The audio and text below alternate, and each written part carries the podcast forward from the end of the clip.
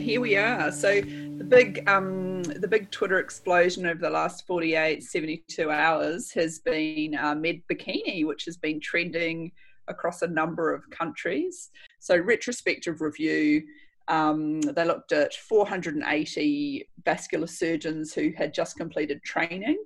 Uh, three researchers created uh, I guess you could say, false uh, social media profiles. So they could access sort of publicly available social media and went through uh, things that were publicly available and then classified content as unpro- actually definitely unprofessional or potentially unprofessional.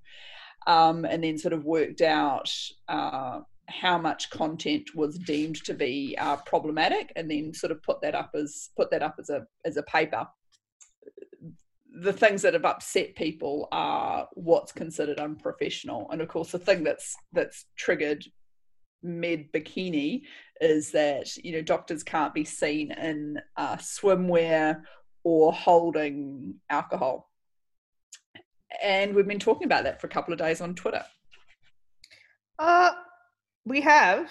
Uh, well, lots of people have because it started trending in the US, um, and I believe at one point it was trending in Australia, um, and it made its way to the Boston Globe. And the paper has been retracted voluntarily by the authors, and a comment has been um, issued by the editor, the editorial board.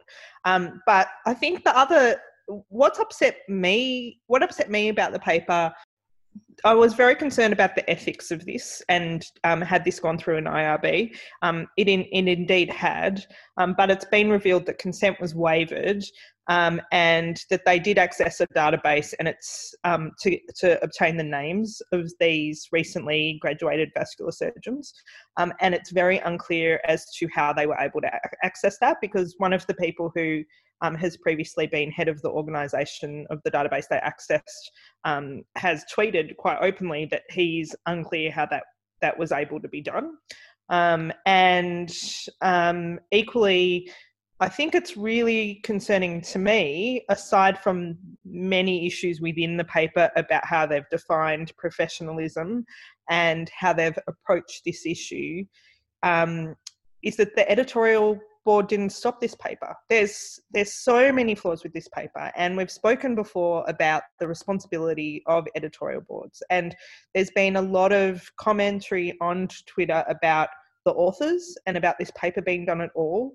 But really, there's a responsibility of an editorial board to both protect authors and protect the the integrity of the science. Um, and participants. And in this case, it's unwitting participants. Like participants that didn't know they were being observed in any way, shape, or form. Consent was entirely waived.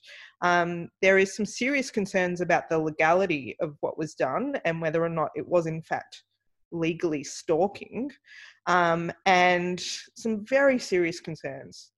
Um, but you know, the editorial board are there to ensure that this type of paper does not get published. So beyond any concerns of um, the authors having conceived this paper, the IRB then having approved this study, the the then the reviewers not raising these issues when the paper was reviewed, um, and the editors going ahead and publishing it. And I believe there was a commentary um, with the paper as well. So um, the triggers within uh, medical Twitter um, and healthcare Twitter, and and in fact many others on the periphery who are who are who are friends with and followers of all of us, including I've got a number of um, legal um, and tech um, and and ethics colleagues who've commented.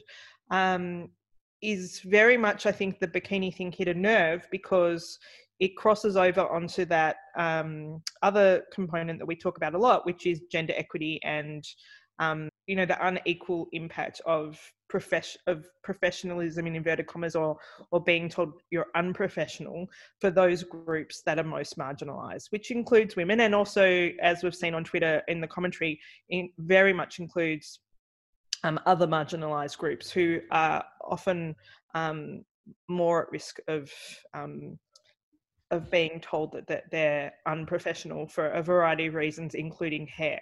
Well, I think it's interesting, isn't it? This this whole idea of what is unprofessional, and this idea that um, a senior person can silence you by saying what you are doing is unprofessional. And many times on social media, there's a lot of advocacy work happening, and we're sort of told as doctors, I mean, traditionally, the sort of 1950s doctors, this very kind of robotic idea of what a doctor is. It's kind of, it's almost like the dirty, the dirty dancing, you know, dad who is the doctor there, a very sort of suit wearing, certain demographic, think a certain way. But of course, you know, medicine is not like that anymore.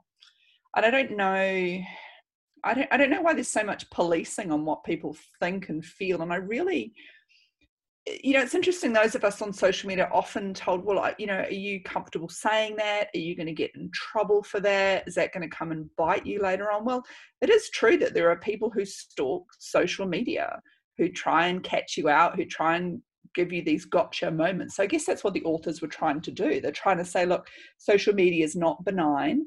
There are pitfalls to it if you say the wrong thing, unfortunately, uh, some people are going to going to find what you've said and they're not going to like it and that might have career consequences for you. So their their intentions were actually just to i guess protect people and to to alert people to the problems of revealing too much of yourself on social media because sometimes it can come and bite you know like i was thinking about um you know Chris Rock and the Oscars, how you know he said something inappropriate many years ago, and people found it, and then all of a sudden he's off the Oscars. So it's actually true. People people do do that, but do we then say, oh well, we'll research the matter and then you know call this call this a publication and silence people? I don't know. It's a really big can of worms. Well, I think I, I think what you've said is incredibly astute. I think my issue with it is if you're going to research it, this isn't the way to do it. Like, this is literally their subjective analysis of what professionalism is. Um, this almost feels like a paper made up for something they are trying to say because they think that's going to get published beyond a narrative piece. So there's actually a p value for this paper, which it's amazing, is isn't it? Absurd, but it's almost like like they wow. that's the definition of scientific integrity versus when you hear the narrative um, of one of the authors, so the only female author, um, my understanding is that she was involved in a legal case where her social media was trawled and that was used against her in the legal case. So that is a really powerful narrative. Why isn't that type of thing published? That mm. so in fact it was necessary it needed a narrative piece or a commentary or an editorial on this happened to me. Here is um, a demonstration of how our social media accounts can be used against us. I'm not clear that it needed the paper that has been conceived. Um, and if, in fact, you want evidence to demonstrate that patients or insurers or um, lawyers are using that information, then it's an entirely different research um, study. It's not um, three doctors themselves creating um, fake accounts and stalking. Um, and I use the word stalking because because within within the legal framework that is almost definitely what what it is. And but I need to use that cautiously. You know, to comment on their subjective analysis of whether or not this was professional. And I think that's why it's hit a nerve is that we, when we talk about um, well-being and being humans and being within medicine but also being people having comments made about our how we're appearing in our personal lives i think has really upset a lot of people for that very reason is the suggestion that we we can't be both that that and i think also the hypocrisy that we all know that there are many many um, conferences, including, I'm sure, vascular surgery conferences where alcohol is consumed, there are parties, um, you know, and that's all of us letting off steam. And um, that's a normal part of who we all are. To suggest that's unprofessional um, by screening people's social media is concerning.